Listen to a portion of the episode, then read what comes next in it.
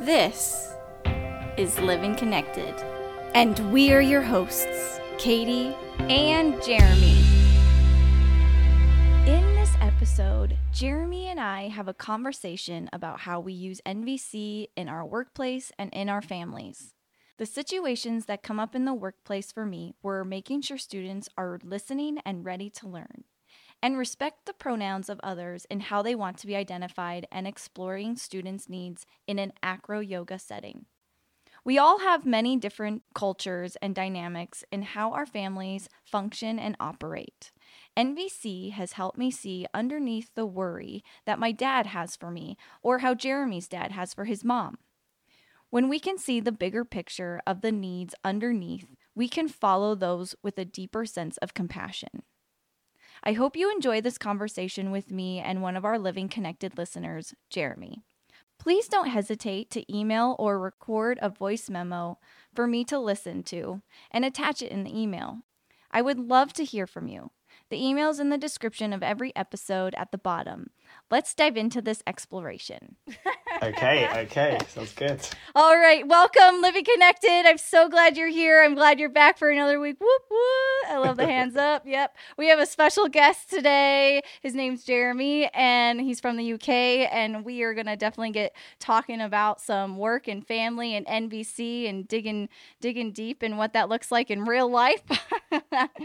and funny thing, I mentioned this last uh, episode and I'm editing it right now. So I was like, "Oh my gosh, this guy from the UK like emailed me." And so yes, I love the fact that you had this courage and bravery to just email and be like, "Hey, I want to talk about some more of this NVC stuff.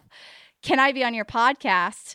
And I was like, yes, yes, you can be my guest. Absolutely. So I don't know. I hope this inspires others too that if you have like this feeling inside of your heart that you just want to share and just be my guest or my co-host for an episode i'd love that and so here we are here's jeremy i don't um i know that you live in the uk but what other things can you tell us about you Uh, yeah, thank you, thank you so much. It's it's always it's always so nice to hear when you've had an impact on people.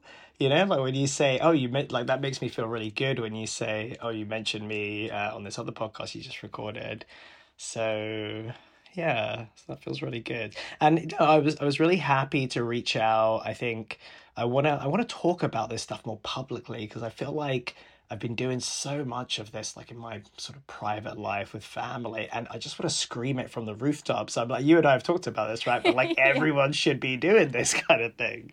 Um, I'm, I don't know. I sometimes I think I'm terrible with introductions. I, I, you know, my thing is, I really want to understand who I'm speaking to and who my audience is, right? So without, anyway, what I'll say is, 38 years old, live in London, worked in tech for the last 10 years. I have long been interested in human behavior. I think a lot of that is just trying to understand myself, how I can sort of exist and thrive in the world. And now I try and use what I've learned to solve every relational problem I come across. I love it. I love that you were like, I'm going to shout it from the rooftops. I'm like, me too. I'm going to join you in that. yes, let's do it. We need we need more of us. Yeah, oh, 100%. Yeah. Oh, thank you for that. I appreciate it. I'm going to let you know a little bit about my day and how I'm feeling. I'm feeling really happy and grateful. And I just got off work uh, doing some acro yoga with the kids. And, Nice. you know, there's always a couple of times where I just got to be like, you know, I'm sort of in the yellow and red zone and feeling very frustrated because there's just a lot of you who are very distracted. And I really want to trust you that you'll be able to do this safely and by doing that is by listening and you know voices Mm. should be off while i'm instructing and it's hard i mean it's hard for kids they're with their friends or they don't want to sit still and Mm. so there was kind of a lot of that today and that's okay it comes with the territory you just gonna have to be like you know what we're gonna wait and until all of Mm. you are looking at me and paying attention um, then we can move forward but for right now we only have so much time left and yeah so there it, it- nvc is just used constantly and i'm trying my best to really reflect how i feel and what i am needing Mm. from them so that we can have a very successful time together and having fun stacking safely so that no one gets hurt so yeah, it's quite interesting to incorporate NVC into that and like be fuming and like trying to keep it in, you know. Mm. But it's serious though. Like when you do acro, like it's serious when you are trying to show them how to stack right so that each other isn't going to get hurt. Right. And it's important. And I want them to take it just as much serious as I do and then also have that fun too. Cuz Right. you know, acro's supposed to be fun. Right. Uh, Sorry, I, I thought you were talking about the the kids, and then you were talking about acro. Do you teach the kids acro? Is that the same thing? Yeah. Oh, Yeah. okay. Isn't that awesome? Oh, It's so cool. Oh my god. Yeah, I just the gig uh is oh, it's just amazing. So the school that I used to substitute at, one of the teachers there had put together, she's a, the theater drama teacher and she basically through Parks and Rec, Mm. through the district, they signed up like every week kids can come and sign up for this camp. So it's like a summer camp. And I'm part of we split everyone that comes to the camp into four groups. Those four groups go to four different artists and I'm one of them. And one of them is acro yoga and so I teach four groups, all ages from probably kindergarten, eh, maybe for going on to first grade Yeah. to probably 5th grade about 10 Yeah. and they love it. And we stack on top of each other and they walk and they get creative. It's super cool. They just have a ball. Oh, it's so that much fun. That sounds amazing. And can I can I ask Katie with Yeah. the um the you speaking about your needs and feelings, do you see them ever sort of take that up and do you, do you know what I mean? Do you see them starting to sort of do that as well or is uh, Yeah. yeah Oh yeah, totally. Like if I am using words such as trust and safety yeah um, within those needs Yeah. and feeling a little scared or feeling uncomfortable, they totally use that. And then of course, I'm like, that's very fair because Mm, sometimes you're putting your trust in someone who's supposed to hold you up. right But if right, that person doesn't feel stable, then you're not going to feel safe and trust them to hold you up. right Also, having spotters too help that as well. So having spotters help the flyer feel a lot safer because if you know you're not going to fall or you're not you're going to come to the ground safely, then there might be a little bit more trust there. oh, So they start using a little bit more of that language in that way. mm, It's slow though, and I think trust and safety are typically the two that I use a lot. mm, Um, and some people don't feel comfortable being a Mm. flyer or a base. You know, sometimes they just want a spot, and that's okay too. Yeah, it's very interesting to see them using the language as well. mm. And I also do a lot of interpreting too. So, you know, Mm. filling in those things that they say with a need instead. Right, right. Yeah. Yeah. I, I, I'm so, I, I don't know if we get into the topic too soon, but I do this a lot with my dad because it's like, I- I think so many of us, we haven't developed the vocabulary, right? And, and, you know, we'll speak in this sort of violent way and be like, you need to do this, or like that person's doing this wrong. Yeah. And then it's like, oh, it sounds like you're feeling, and then you put the label on it, and then they're like, yeah, I am. And it's like, okay, cool. All right, let's we can explore that a bit. I mean, I don't know how much you go into this when you're, you know, trying to get them to line up, but but yeah. No, yeah, no, that's really good because then the moment that they say yeah is that moment of connection with them. Right. And you want that moment of connection with them before you move it even further on. Right. So it's super important. And I do I do that a lot. You know, I one kid had like broke down crying and it was from a pre the previous group and you know, I just sat there. I Mm. talked with him. I let him cry. You know, I said, "You know, you're safe here. You know, we're safe. We're sitting here now. Mm. Can you tell me?" And we took some deep breaths too because he was kind of like you know, that like crying where you like can't catch your breath and I just breathed with him. Yeah. I took my deep breaths with him. I said, okay, let's take some deep breaths and blow it out through our mouth and in and out. And then he was able to like calmly, you know, tell me what was going on. And his brother very sweetly went to go grab whatever it was that he needed. And I was like, you were just so like sweet to have done that for your brother. Thank you. And you know, and eventually once you see him and see him in his pain and sit with him in his pain, Mm. you know he was able to collect himself afterward and and Mm. get back into the group and we can get started so a lot of times teachers don't have actually have that opportunity to do that because Mm. it's not so flexible it's like okay we got to do this this and this um, when i take Mm. those moments and i try to cherish those moments with them and try to help ease their whatever fear that they had Mm. and nvc happens in all different ways Right. That's uh that's that's so beautiful, Katie. I think you're actually like you mentioned this thing that I think it's so important. This idea of like you talked about sitting with people's feelings and their pain. And the funny thing, like like some of the stories Marshall Rosenberg talks about in, you know, in his book, like one of the ones that really stuck with me, it's that um I think it's this it's this kid who maybe he's mute or like something happened he experienced some trauma and he hadn't spoken in ages and marshall just sits with him and like the patience of that man like Yeah. he's with him i think for months and months right and kid's not saying it and finally like months later he squeezes his hand and and for me it it just brings up this idea that it takes as long as it takes to make someone feel heard it might take Mm. like half a second it might take like more than a decade and, and the challenge in the world is like there are practicalities and yeah sometimes i know buildings on fire we need to get people out fine like take control but there's so many other times when like what's the real issue here you know and, and like sometimes it's like in, in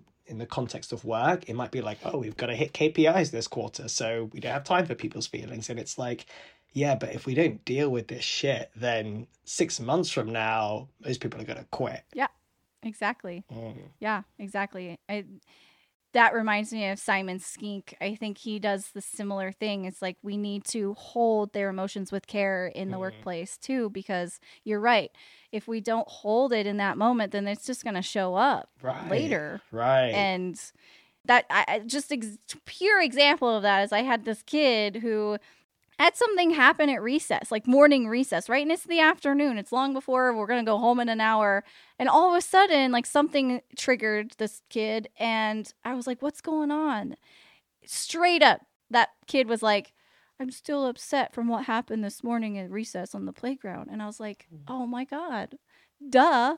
Because nobody sat with you and like Mm. heard you and understood you and seen you and all of the things in your pain that you were feeling right then, everything that was real for you, right like it just maybe got bypassed or no one was able to sit with that with him or her or whoever the student was. And I was like, that's right. Because we, if we're not feeling in that moment held, It's- Mm.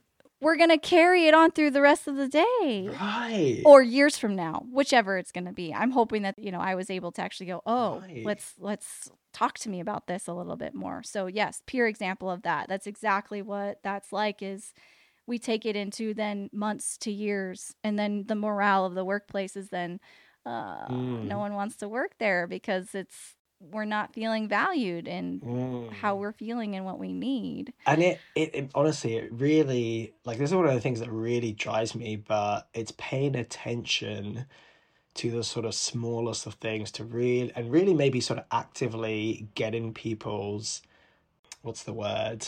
Um, I'm not sure if consent is the word I'm looking for, but like really making sure that they do feel heard, safe, understood. And it, it maybe it's like a check-in, right? It's like, you know, hey, is it and it, it can't just be like, hey, you doing okay? And they'll be like, depending on the level of trust, they might be like, yeah, yeah, I'm fine, I'm fine, right? And it's like, okay, we might need to talk about this some more, you know, if you'd like to. Right. But it's like if you don't check these things, it's like there are cracks in like the person's foundation or the relational foundation, and sometimes those things manifest in big. This happens all the time in like personal relationships, like romantic relationships, right?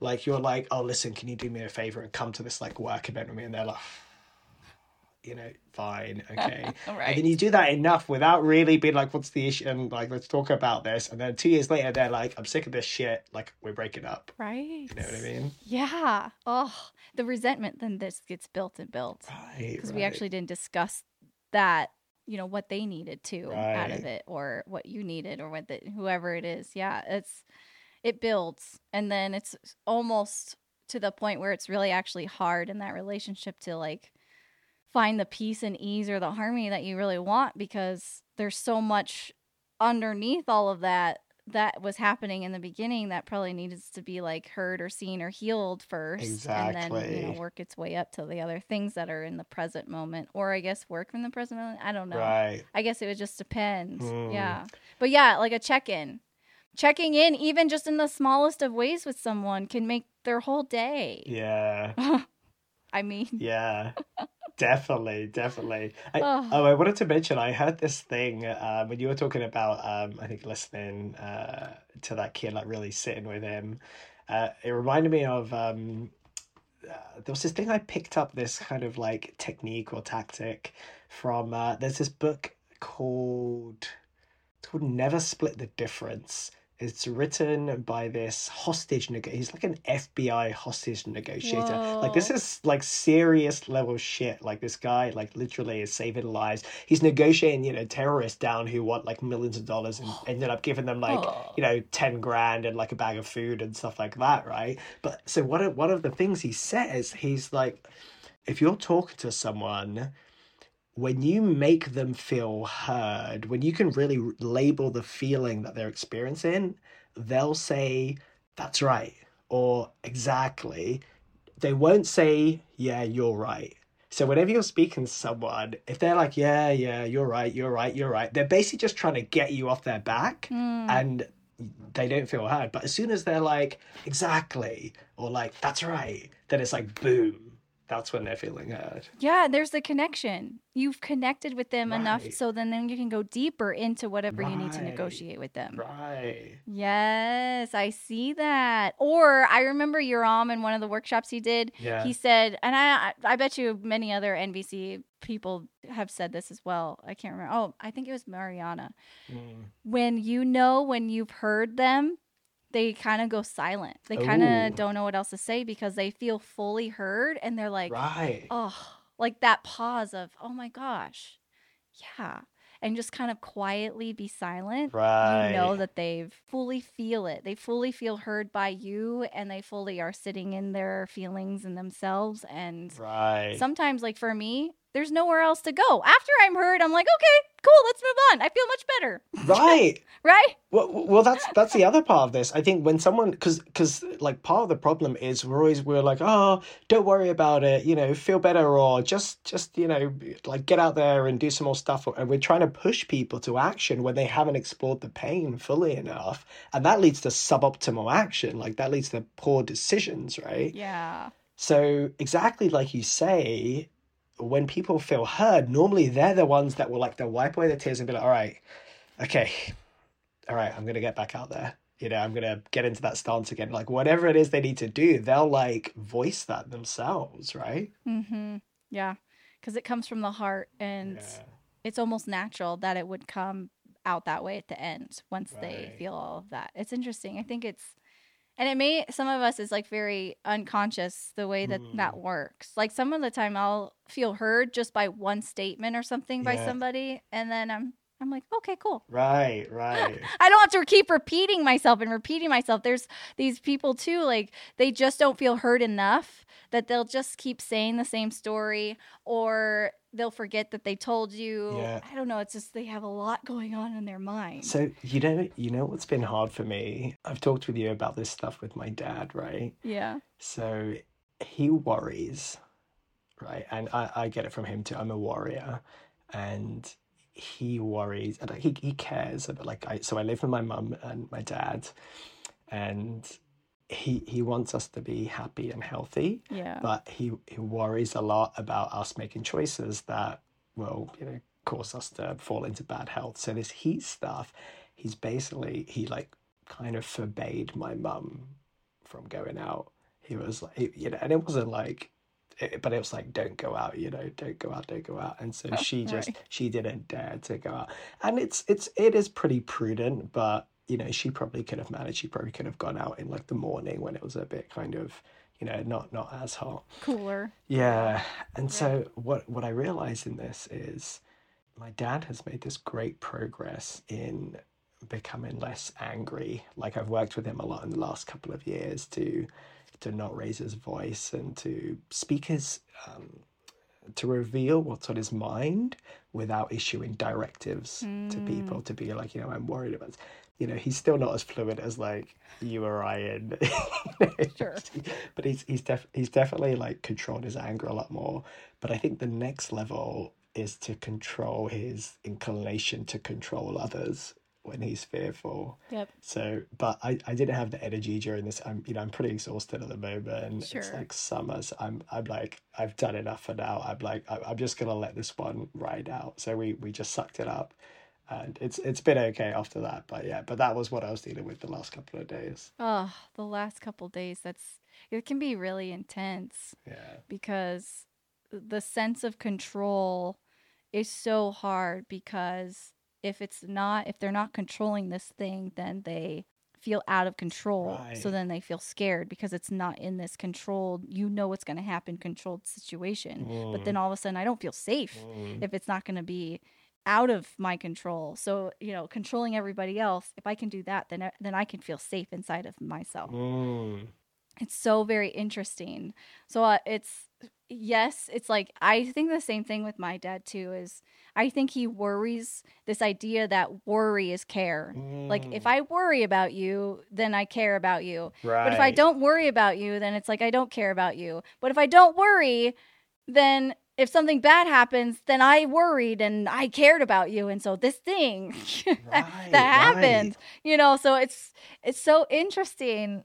I think that would probably be one of the things why I felt shame during my car accident was because he always worried about me driving over the pass where it Mm. was, you know, icy and snowy and accidents happen there all the time and of course the day that you know it's like end of season Mm. like the one patch of ice and my shame is that if i tell him that i got in a car accident and almost died that it would have been like well i told you so you know i Mm. worried about you i told you and i'm like Ugh. so that was kind of the story that came with that and i don't think worry helps either person because either Mm. you're worried about this person and you care about them, but then when the other person actually has something happen, like say your mom got heat stroke and passed out, not saying that happened, just saying as an example, then you know he would be like, "Well, you know, I told you not to go outside," and then now we feel guilt or shame and feel like this horrible person. For we have autonomy and choice in doing what we Right. choose to do. Right. I can keep healthy by drinking lots and lots of water. I can drive slow on, you know, during the parts that, you know, could be icy and, you know, just be very cautious and do my part to be safe, which, you know, I was on a beautiful day that all the snow was like pretty much gone. It looked like rock. And so here I am going, oh my God. And yeah, it's just very interesting how that kind of comes up with worry and how I don't know if it's very helpful in a way for us like yes it's a yes it's a feeling it's valid and is it helping anything i don't know No, no, exactly, completely, completely agree. So, so my uh, my old manager, who's my mentor now, um, I'll give a shout out in case he ever listens to this. Jeff Sapadsky taught me so much about life and the world, but he he's very big on this idea of we generally either make decisions out of love or fear. And that's the kind of you know it's always a spectrum, um, but the fear-based decision is yeah when we're worried about something and we you know flip out at someone and tell them not to go out in the heat or you know shame someone for making a mistake right which Yeah. it's so normal like it's it's you know it's human to make mistakes right that's how we learn and so when we're making decisions out of fear they're normally bad decisions. Right. Like it's okay like it's okay to feel the fear but then exactly as you say when we sit with it then we can process it like take what's useful from it and not act out of fear but come to a place of like clarity and love and understand and then make the decision from that point yes. right? Where we're free of like well we're not thinking about judgment and shame but we're thinking like well what do we want you know am i mitigating my risk here? Okay cool this is what i'm going to do. And the, the funny thing with like parents talk you know and, and this worries and the thing is it's like I, you know i say parents but the reality is we do it with our partners as well right? Like um yeah. you know, if I know uh, a partner is not eating in a way that we think is healthy or exercising or whatever it is, we might worry. But then the point is, like, it's almost like we get tunnel, like that fear gives us tunnel vision on this gotta keep other people safe goal and Mm. forgetting the goal of helping other people to learn, right? mm-hmm Yeah. Because how, how can you learn without failing? Uh, like, what are we going to do? Just put people in like a prison and a straight, keep them safe, but like don't expose them to the world. You know what I mean? Yeah, you're bound to fail if you come out. Right, exactly. I mean, Gonna be a you, wreck. you'll have no idea what's going on. Right. You'll be like, "Oh my god, just continue to fail." Yeah, I think that's part of learning. I think, I think fear is legit, Yeah. and it's also awesome to like take that fear by its horns and like run with it. And some of the time, it's okay Mm. to fall down. Mm. I, I remember in the acro, like I was going, okay, you guys, I really want to make sure I have your attention because this is challenging and could be a little precarious, right? And this one Mm. group, uh, section of the group was like, it's unsafe. I don't want to do it. And I'm like, wait a second. I didn't say it was unsafe to do or like dangerous to do. Mm. It's just I want you to be aware that, you know, we can get hurt doing any kind of thing, right? We can Mm. trip on the sidewalk, bump our head. Right, right. I'm not uh, I'm not in fear walking down the street even though that could happen. Mm. So, yeah, it's interesting how you take the fear and how do you drive it and then if we do make a mistake, for me, my mantra is to get up and try again. Right, right. We can't go through this life without making some mistake or some failure in some way. And sometimes that is a story that we hold is like, I'm a failure. I can't do this Right. and that stops us from doing a lot of things that we want to do if we had that change of retrain our brain to thinking like well failure means that we're growing and we're learning and we're becoming a better human and Right. I can do better next time. Like I on one episode was talking about pronouns where I didn't know the pronoun of the student Mm. and I accidentally said I think she instead of he Mm. and uh, now in like in acro we've always done this we sit around and we actually say names and pronouns so that we can find Mm. respect and kindness for everybody i uh, failed to understand that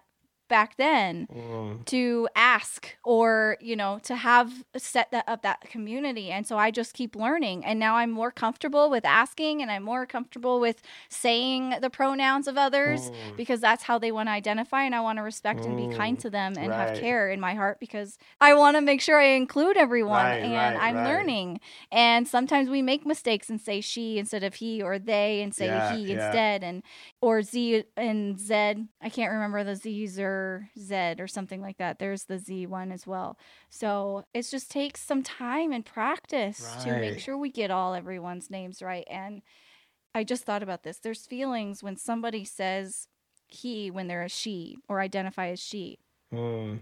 or the opposite or they how is it that they're feeling Mm. it's my mistake. I'll own up to it. And how is it that they feel if you get it wrong and you don't know? And I'm like, oh no. Right. I know I went off track, but it's that that Right. growth of keep doing it. If you we keep doing it over and over and over again and keep trying and keep Yeah, pursuing that yeah. and we fail or make mistakes and we just try one more time, we try again and eventually we will work that muscle in our brain Yeah. and our brain will it become automatic eventually. Yeah, as you're as you're talking about the failure stuff, I'm thinking of like the judgment and shame. Like you, you, know, you mentioned it before, but like the stuff we experience from the people around us. Because I think I've felt this from my dad in the past, and I might I might have talked to you recently about um, this uh, property that I bought a long time ago. Oh yeah. And yeah, yeah. I, so I feel like I made a bad decision buying the property because it, it hasn't increased in value and it's just been a massive headache to, to maintain and to keep tenants in it. And I regret that decision. And I've had some really difficult conversations with my dad about it in the last couple of years since being back home. And some of those, like some of that difficulty was because I felt like he was beating me up for Mm. having made the bad decision. And and there were times I, I like I really had to say to him like, Dad, I know I made a fucking mistake.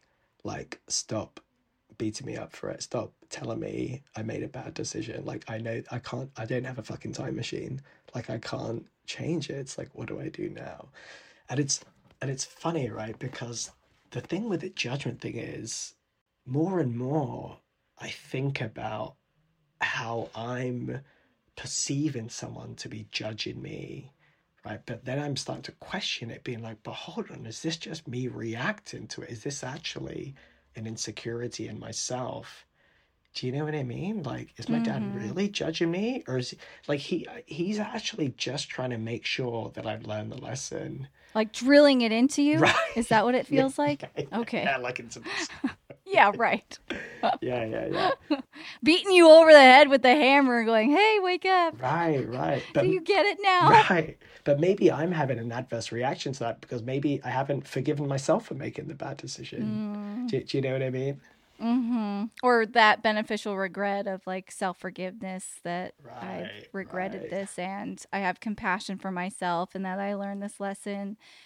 And maybe too that he, maybe it's coming off that way, Mm, but maybe he had an experience in the past that he's using like his maybe regret that he had. yeah, I don't know. definitely. Telling you about Yeah, it. and, you know, not all the time is having a rental bad. Right, right, right. I was just thinking, it sounds like a learning experience, right? Like, would I do this again? How would I do it differently Yeah. next time if I were to? Exactly. Because you want it to be an investment, ideally. I mean, what if you were making tons of money from this? What if it was an Airbnb? What if, Right. right? Like, it's Right, right. it's hard. Regret is hard because you sit with this so deeply, Yeah, and yeah.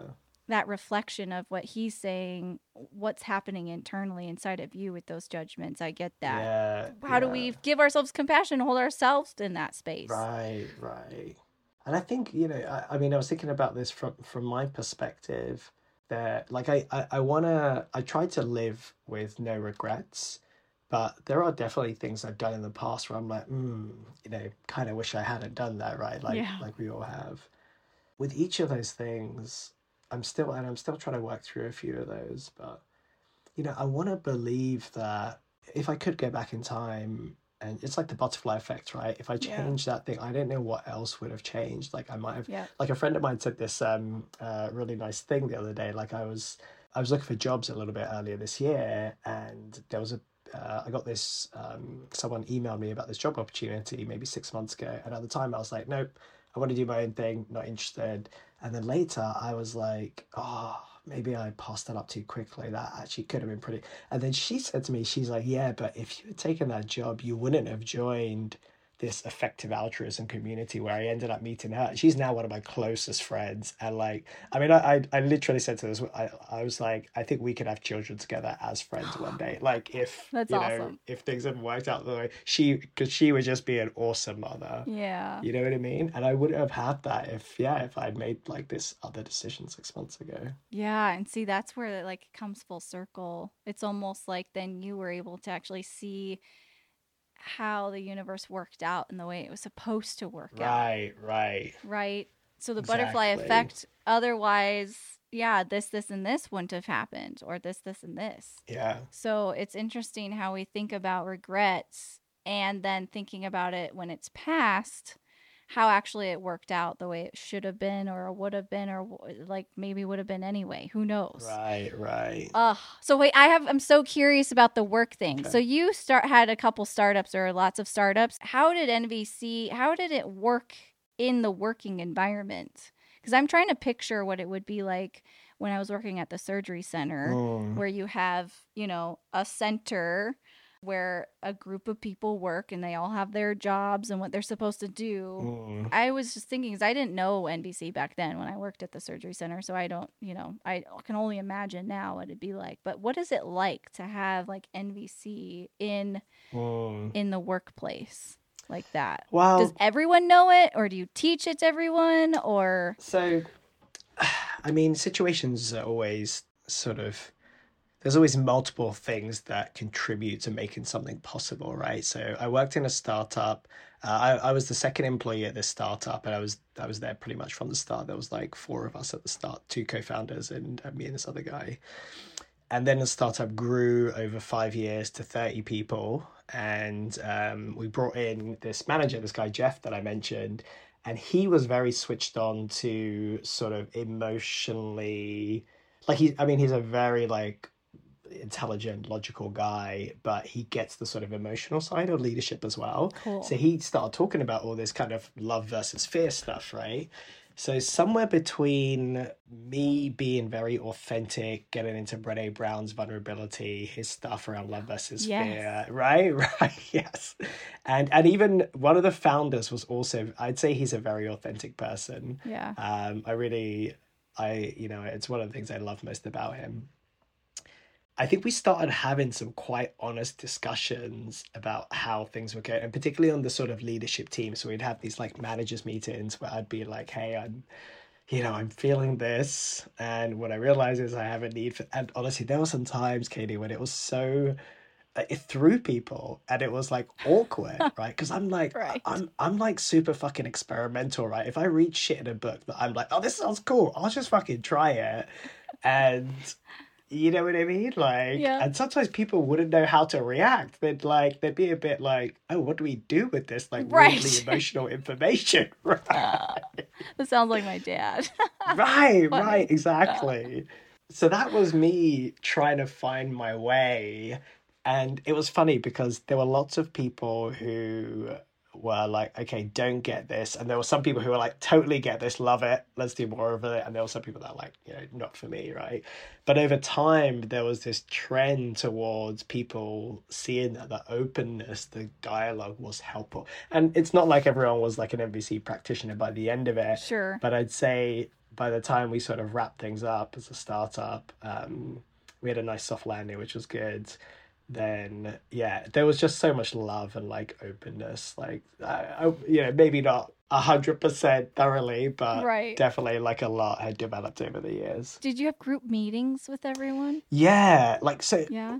but what I find is people develop their own like um any any group of people develop their own kind of language and Oh. kind of norms and like phrases that are kind of do you know what I mean? Like I mean I'm sure, like I, I feel like you probably have this with your like acro kids, maybe with other teachers you work with, with your family, like friends, all this that everyone develops their own kind of like in group vernacular. hmm So, for example, one of our things became um, voicing the fear.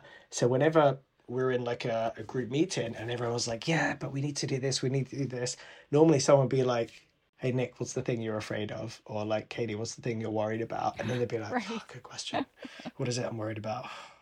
Right. So, that became like one of the most useful tools for us. Oh, interesting. Yeah. And you were able to receive that from the employee or whoever's on the team and not take it as judgment. You take it as like, oh my gosh, like I'm fearing this thing and you have open arms, right? Right. Okay. Right.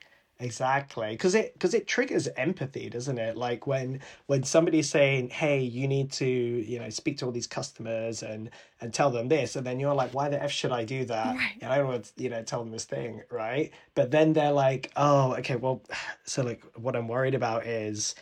we need to ship something soon because we've got all these engineers who you know are getting frustrated because they're not shipping products so i'm really worried about having demotivated staff i'm like oh i'm so glad you shared that with me okay let's let's talk about how to solve that problem Yeah. right Right. So you hear each other first, really, yeah in that fear, that being scared, and then working towards finding the resolution or some way to fix it. right right Because I mean, in workplace, that's the thing. It's like first feeling heard really quickly because we, you know, we need to get towards this goal. We have this goal, but we've got to figure out how to get there. right And it sounds like you have that space to do that. And then it's hard if both people aren't feeling heard quite yet to move towards that strategy to get that whatever goal met, right? exactly Right. exactly Okay.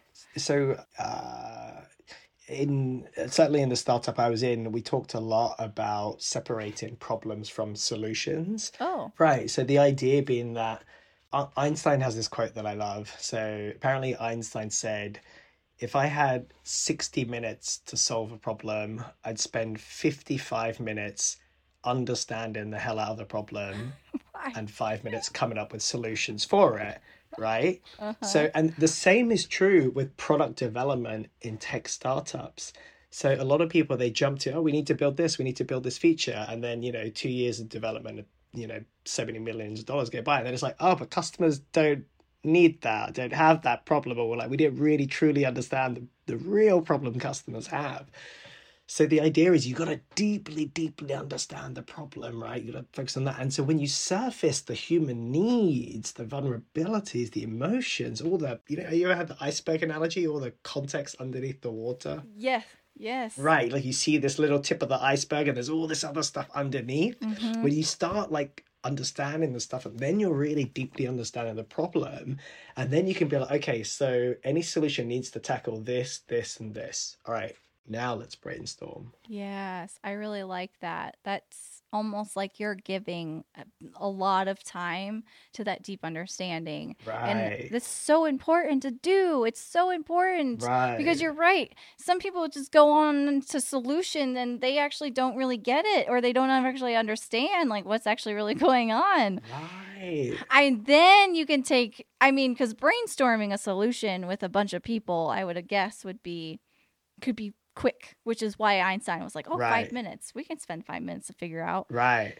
To understand is a, such of another delicate, deeper, skillful thing to have skills for Right. and knowledge to have the skills to do that. And I don't know, I think it's a skill set that maybe it's I don't know, maybe it's hard to actually get to the nitty gritty of the actual problem of feelings and needs and that vulnerability of why we're here in this problem to begin with. Mm, Because it's scary to go there. It's mm. easy to say, oh, we could do this and we could do that and let's fix it. That's how it will work. Yeah. And then at the same time, then you're like, wait a second, that's not what it was about. right right exactly and but it's it's i mean what we're talking about is just it's exactly what you did with that kid you sat with in his Oh. pain like you're there yeah. right? Whereas most people would jump into solution space you, you know most people would be like well why don't you just get back up and try again? Why don't i get you a lollipop or you know why don't you just call your mom? Like no and you just sat with him and you gave him space to understand his problem and then he was okay right? Then he could solve it himself. Yes, you know what's interesting about that? I was sitting with him, so I basically he was sitting down on the mats, and I kind of just laid on my stomach, right? Because he was a tinier kid. Mm, I sat with him, being with the understanding part, right? mm. His brother goes quick to solution. Right. Isn't that funny? Right. Yeah. He's like, "How am I gonna make him feel better? I gotta help him feel better. I gotta help him stop crying. So what am I gonna do? I'm gonna oh, I'm gonna go get the thing he really needs and wants." Which yes, right. It, uh, sure, yes, please go do that. And he had actually two of the things happening simultaneously, which that's kind of interesting to think about. He was one person's over there fixing the problem, and then here I am sitting with the problem and sitting with the feelings and needs. Isn't that funny? So that's what our automatic to do is, and kids do the same thing. Like, oh my gosh, they're hurting. I'm gonna go do this thing to make them feel better. Right. Which isn't sitting with their discomfort or being with their tears. Completely. And because you're trying to get to the deeper level thing, right? So, like, you know, like may, maybe a you know a kid falls over and scrapes his knee, and someone's like, "Oh, get, get him a plaster." But maybe you know what the kid doesn't say until you sit with him is like, "I failed at this thing, and I've been you know I've been trying to like ace this move for six months, and now I'm questioning whether I'm good at anything in life, and if I'm ever going to have a career." And he's having this like identity crisis, right? But if you're just like, "No, I'll get the plaster, it'll be fine." you know, you never uncover that. yes. Oh my god, that's so true. Oh, this has been so good. This is a good conversation. Holy, how, what are we at? Yeah, how are we doing on time? Yeah. Do a check in. How you feel? I'm feeling good. I'm I'm I'm a little worried that I've just been chatting about random stuff without being particularly focused. no, no, Like, no. Don't worry. No worries. No worries. Not that I'm uh, dismissing your worry. Yeah, yeah. Um, this is what NVC is. I was just thinking about this on the way here. Is that you know, it's going, oh, my podcast. Like, it's is it what people actually want to listen to or like hear? The thing is, like, you go to workshops, you go to empathy groups, Mm, and bringing in the real life stuff like Mm. workplace that's real life people go to work every day there's very rarely people unless you're retired i guess that mm, in the workplace this is these are issues. These are things that are going to be coming up and this is what we want to listen to because i want to know what's actually what's in my real life. I was always always in nvc wanting to know like but this isn't real. We don't talk like this in real life right? Like i don't talk nvc structurally to the kids that i'm teaching or to teachers who are talking to me. And that's what this I was trying to think like this podcast isn't it about Mm. finding just one particular topic or talking about this thing. It's about what is within that topic, what is deep about that topic that we, is actually relatable with others and in real life. Mm. And you shared stuff happening with your dad, and you shared the things that happened with the startups and how NVC was included. I think all of that is so important. And maybe give some inspiration to others that, Mm. oh, wow, I didn't know that this could be a thing in the workplace. I don't know how many people use Mm. NVC or have started. Not only did you do this, but you gave it the Mm. opportunity for 30 people. Thank you. 30 people are able to go out and possibly spread that to another company that they may even start. Said, hey, I did Mm. this really cool thing in this other company I work for, and it really worked really well. Could I, you know, tell you about it? And that is how we want to spread. And like it kind of wrapping around the beginning of what we were talking about, like we want to shout it out from the rooftops, like the mountaintops. Mm. And that's how you do it. You did that. I think that's so fucking awesome. Like Right. you started this. I just, ah, I just wish that, you know, even in school systems, I wish school systems would do the same thing. You know, there's staff of 30 people, not including the kids, but staff.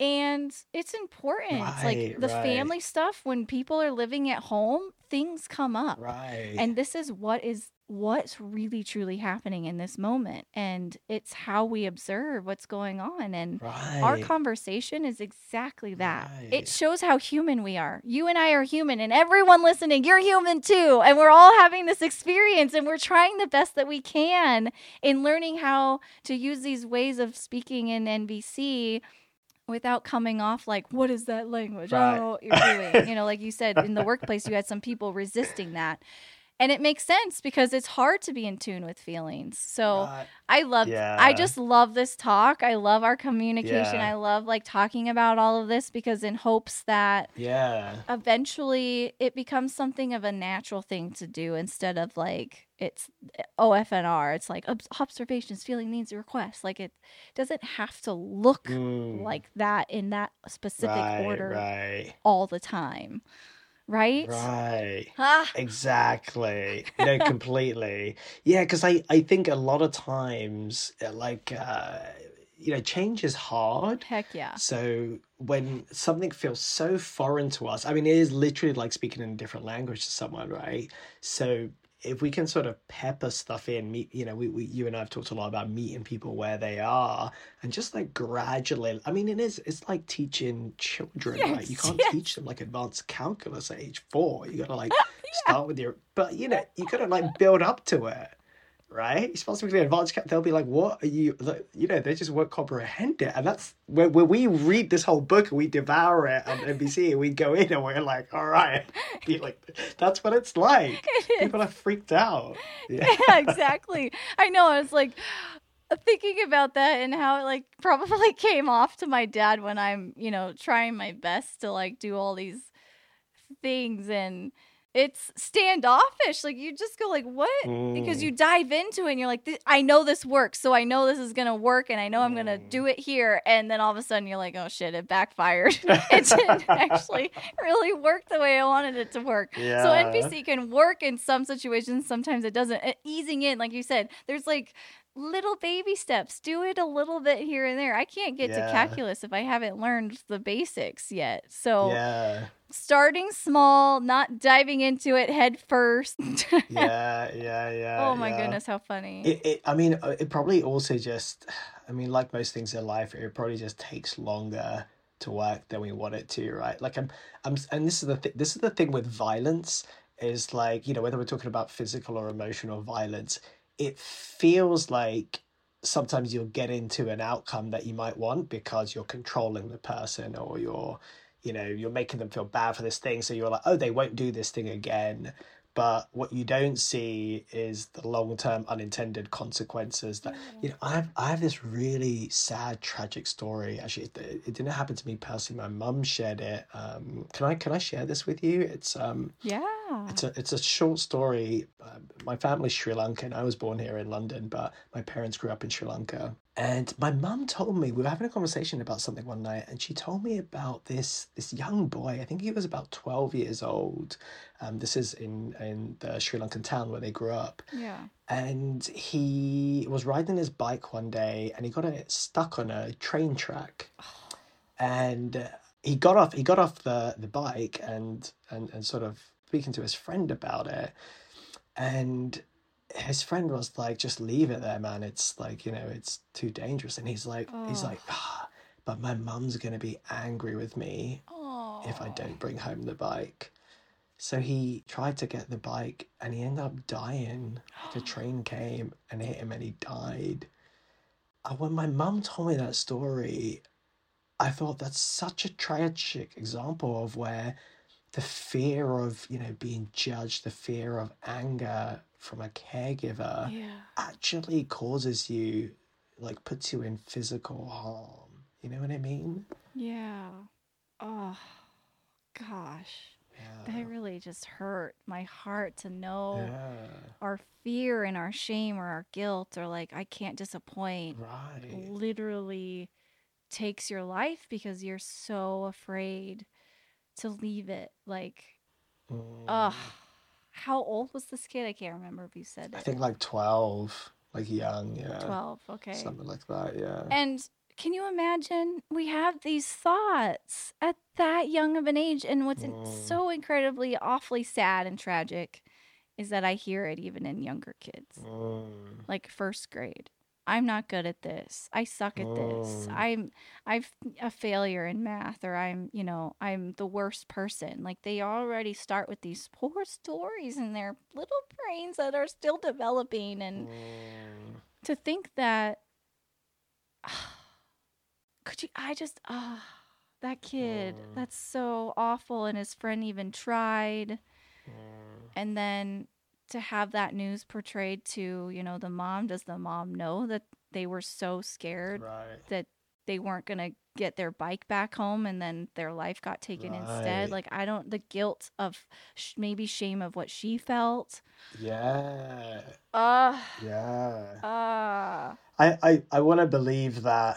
I feel like as a culture, I mean, it, it definitely feels different in like our generation compared to our parents' generation. It does feel like there's more. I mean, and you know, we might be in kind of echo chambers, right? Because of the stuff we're interested in, in terms of, you know, we're hanging out with people who are self aware and trying not to judge and shame. But I, I definitely want to make it a bit of a personal mission to just sort of spread that like unconditional acceptance and love wherever I go. yes And even, you know, tying this back into like work and tech, like I would love to build NVC in some way into whatever I do. Like I'm thinking about building a dating app at the moment. This is and, awesome. You know, I think some of these conversations when like when things don't go well with someone, you know, there's the ghosting or there's I mean a lot of times yeah, people just disappear, but I'm like, how cool would it be to give the like honest feedback about, you know, what need isn't being met in a way that's not you know judging the other person not saying there's anything wrong with them but like hey this is just my need right Yes, right. And being able to be in that non triggered space, receiving the Mm. unmet need of that person. So that's a lot of, oh, what's the word I want to say? Like participating or contribution with both sides to maybe uh, be aware of that space of holding of, oh, when you share an unmet need, I'm going to hold that space for you and try to put the stuff that's triggering for me aside for a second so I can hear you. You know, it's hard when you on a dating app, you don't even know the other person and how right, they take that. right. Yeah yeah But if the dating app was around NVC and we all had the same idea, then Yeah. hopefully, like I, I talked to Eric about this, was like you would think the NVC community would be almost the safest place to to share the most hardest vulnerability parts of you. yeah So uh, you got to trust and feel safe with that person. It's not that they don't know NVC or do. It's that you got to Yeah. build that trust from the foundation and safety with that person first before you can actually feel safe enough to share vulnerably with each other. So, oh, completely that's interesting. I would love to know how that's like in dating. Ooh, yeah I don't know. oh dear. I'm not gonna go there yet because I'm not like for me. If any dating's happening, it's not gonna be happening quite yet. But eventually, I will probably be on this podcast telling everyone about my experiences. Oh my, oh my god! I mean, talking about like you know triggers and vulnerability. Like, yeah, I feel like in in data, this I mean, this stuff comes up, right? yeah I mean, it's been a while since I had like a long term relationship, but I, I look back at some of the stuff I said and did in previous relationships, and I'm like, oh my God, I could have been so much more honest and vulnerable. Like, I, I could have avoided Yeah. so much heartache for other people and for myself, right? oh yes, Yeah, if I was honest earlier. Yeah. But it's a process, right? We're, we're all figuring out what we want and how to voice it yeah, and yeah i just i want to help pe- i want to help sort of give people i don't know like guardrails or you know kind of paths to do that more easily i guess yeah. Like uh, bowling. You know how you put up the yeah yeah yeah yeah, yeah, what did the gu- the ones that protect the gutter from the ball going in the gutter? What do you call those? yeah Guardrails, I, ju- guess. Something. yeah yeah yeah yeah yeah exactly So we can just kind of bounce back and forth between each and then sort of like managely stay somewhere in the center and guide. Yeah. exactly yeah It's almost like it's better to say our feelings and needs or at least say what we are feeling deep down inside because right? Like yeah the consequences or the things that the regrets or Yeah. ah, that could happen in the future it kind of just thinks like this is the present moment we just got to say Mm. how it is that we're feeling Mm, and be totally authentic and genuine with people so that if anything were to happen to each of us then we feel mm, content or feel at peace with the mm. things that we've shared without that heaviness and oh man I do think there is, yeah, there is that that caveat that a lot of people will talk like I think Brene Brown talks about, so making sure that you can trust that, like you can go to, like I, I try and be authentic with everyone, but there are like degrees of authenticity, right? totally You know what I mean? So Yeah. when someone asks me how my day was, I'll be like, pr- like pretty authentic, but. I, like if you ask me how my I'll give it like a really authentic because I'm like Katie's a safe space. I can say like you know a lot of things and she'll be like cool with it. But yeah, yeah it's who you trust and doing it gradually, Mhm. I guess, in a way and safely. Yeah, I agree yep there's definitely levels of vulnerability of where you who you share certain things with Mm. and you know like my dad he doesn't actually have the capacity right now to even share probably the deepest parts of me he doesn't have the capacity to hear it and receive it and Mm. I definitely don't, you know, want to put that type of stuff onto somebody who doesn't have that capacity quite yet. Mm. And because it then just be way too much, just too heavy, right? And then I need to be open and knowing that that outcome of getting just sharing my heart with him will just be on hold and I'll share with my heart with someone else. So, yeah, I'm definitely choosing Mm. like how I open up to him and how I communicate with him is kind of meeting him where he's at. And if he's only communicating certain parts of him Mm. to me, then I'm able to maybe share on an equal level of those parts of myself um, in whatever that conversation is. So it's very, it's good to discern those things within those people and who you can share with and how you feel safe or trust those also because Mm. you know it's it saves your capacity because Mm. you don't want to be drained either so you want to also keep track of how it is that your heart is and how you know are you actually going to get what you want out of this am i going to call it my empathy buddy and i just know that they're going to hear me i actually Mm. am looking for that need to feel heard so i know i've got to go to somebody who's going to soak in what i'm saying and then you know Mm. maybe relay it back or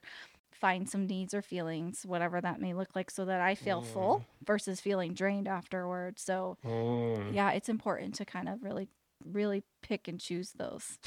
I, I love the way you just described everything you did with your dad because I feel like that I mean that's almost the the sort of like textbook archetypal example of NVC like you're there you're looking after your own needs talking about all right well and uh, you know how you went to uh, your empathy buddy but then also I love what you said about oh, how did you you phrase it? You said my dad you said something like he um he's not there yet or he doesn't have but you alluded to this idea that it's not like he will never ever get there like he may but you know what i mean you're sort of holding on to the possibility that he may he may get there and Yeah. there's kind of this continual effort from you at the same time i feel like the standard you have for sort of you know the closeness you want with your dad and, and say probably the same with me is probably higher than the standard our dads have Right. do you know what I mean? They're probably like, oh my God, our children are so like open with us. And we're like, we want to be more open. But to them, they're like, this is this is wild. right? Yeah. Right. Yeah, it's funny thinking about that. We have this hope. Hopefully, it's not like an out of reach hope. Right, I think it emanates, you know, like if we just continue being us and learning and growing and being open, then eventually I bet you they'll catch on in a small way. I think so. And I think as well, just like whatever happens, knowing that, you know, we always did what we thought was right. We always like came with love and, you know, sat with them and received love. Like I think that's important it's it's like for me it's never it's never just about succeeding.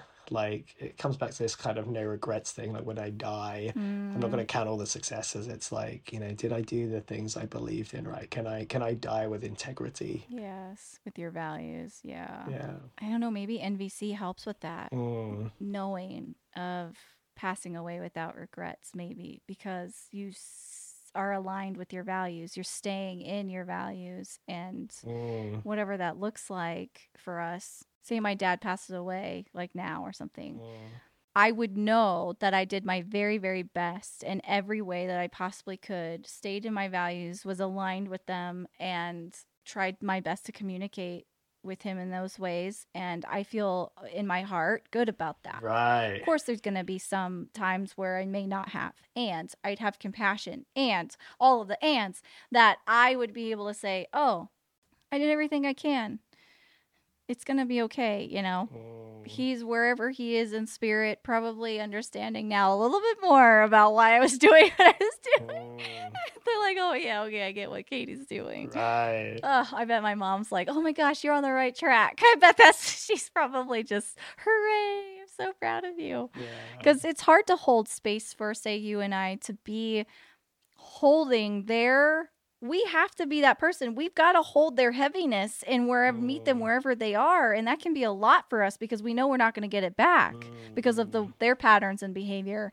So Mm, it can be a lot on the people who are doing the work. It just really is, and with the people who are not, and just to recognize that, acknowledge that that it's hard work to do, and we may not get the outcome we want, and that's okay. Right. and they're just not on that journey and that's okay too.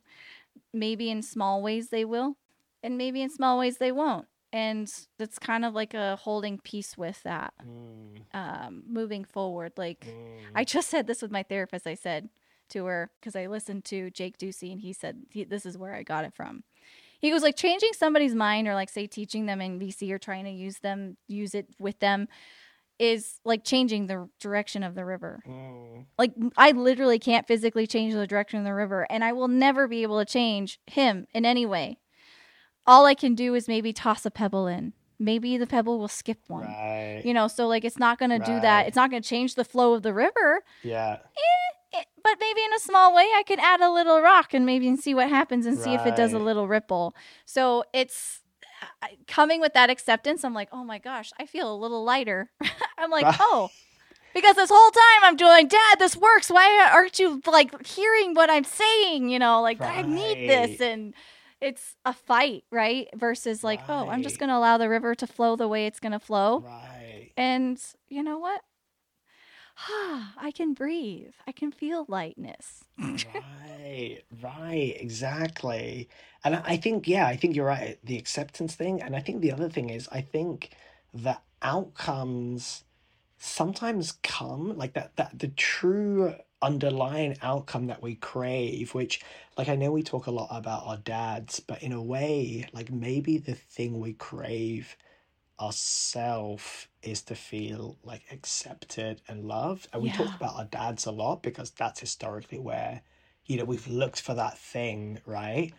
But one day we'll find more of that thing from ourselves or from you know partners or our children whoever it is and so do you, do you see what i'm saying? All this work we're doing i think we do get to the thing we truly need at some point but just not in the way we expect. It's not the way we expect. right right. The outcome is like never is. is oh almost like oh my god this is crazy. This is the i didn't expect this. And we found it within ourselves. Right right. we found it deep deep down because then once we find that love and acceptance here in our heart we're not externally getting it from our dads right? We're not trying Yeah. to reach for the cloud of this thing yeah. because the outcome is or the strategy to get there of love and acceptance is to be like hey dad i just want you to love and accept me. Yeah. Just the way that i am versus like oh i'm actually pretty grounded in the way that i am. Right.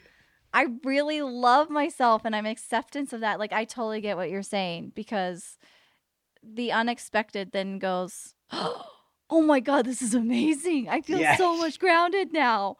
Yes exactly. And that's okay though that it's not from them. It's not it- from our dads. But Mm. maybe eventually in a tiny little way that ripple might of love and acceptance might actually show in a way that we can then interpret as love and acceptance. Mm. because my dad for the longest time was like nvc this whole thing you're into is a cult. Right. He thinks that i'm like part of this like thing that's i don't know stand around in a circle and burn things that belong i don't know something crazy right? He thinks it's this nutty way of communicating. I'm like what from the heart?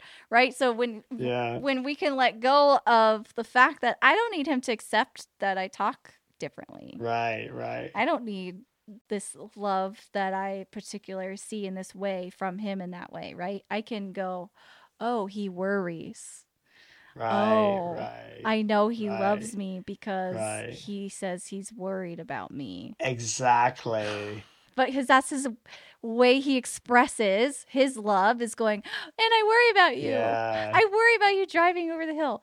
Of course you do, Dad, because you love me and you don't want me to get hurt. Yes. right So I kind of have to interpret that. exactly and, and and i think i think yeah once because we've we do all this work at some point like you know when our fathers pass i think we can because it's easy in like in the moments of frustration it's easy to write this story that you know they don't get it they don't love us they don't love us in the way we need or whatever Yeah. but i i think at some point we rewrite the story and we're like hold on a second they did all these things for us they spent all this time with us they you know yeah sometimes they struggled and said what is this NVC stuff or whatever but they sat with us right and they tried Yes. they tried to they, they found it hard at times but i think at some point we will just experience so much like we'll look at it with such a sort of loving perspective if you see what i mean A loving yes. yeah Yeah. It's all about the love and kindness. yeah Ugh. Oh my goodness. Yeah. It just makes me feel just more abundant of love and joy for my dad Mm, in knowing all of those things that they did do for us when we were a kid. Mm. And they see that and they want to be acknowledged for that. And they want to be loved too. Isn't that interesting? Like here we are going, love me. I want to be Right. accepted. And then all of a sudden they're over there going, I want to be loved and I want to be accepted. yeah exactly and like you know literally it's so easy for us to gloss over like the years they spent wiping our asses and keeping us I in know, like right. diapers and you know what i mean waking up and like all through the night looking after us now we're just like well you never you made me feel you know judged for this thing when i was 18 but it's like so much it's like how did we get to age 18 without all that help right Yeah, exactly. Without their help, without their guidance, and in the Yeah. best way that they know how, how would we be here today? exactly yeah, yeah. I'm alive and breathing because they've somehow taught me that I can live independently and have my own place and a job. right Woo, that's great. right exactly exactly And now it's my job in this moment to then learn and grow from what now is, I guess I would say, they've done their job in guiding me as much as they could. And now I get to take that guidance and learn and grow on my own and see where I go from there. So, which is Mm, all about what kids do, is supposed to do. They're supposed to fly away. right, And right, the parents are going, okay, I think I've done the best I can. Off you go. right. I mean, in a way, in a way, they Ugh. equipped us with these skills to to challenge them and learn these like cool things, right?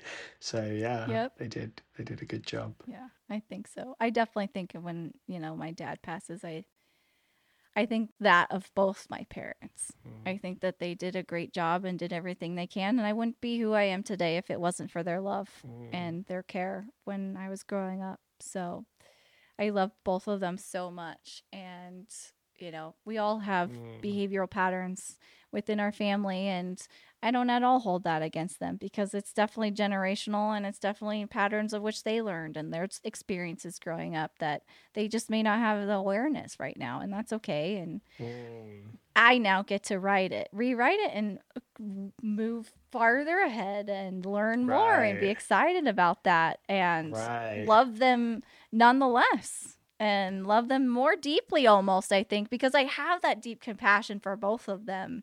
Right, right. It's like a whole lot. I'm going, "Oh my gosh, I couldn't even imagine being what it was like growing up back then, having the parents Right. they had.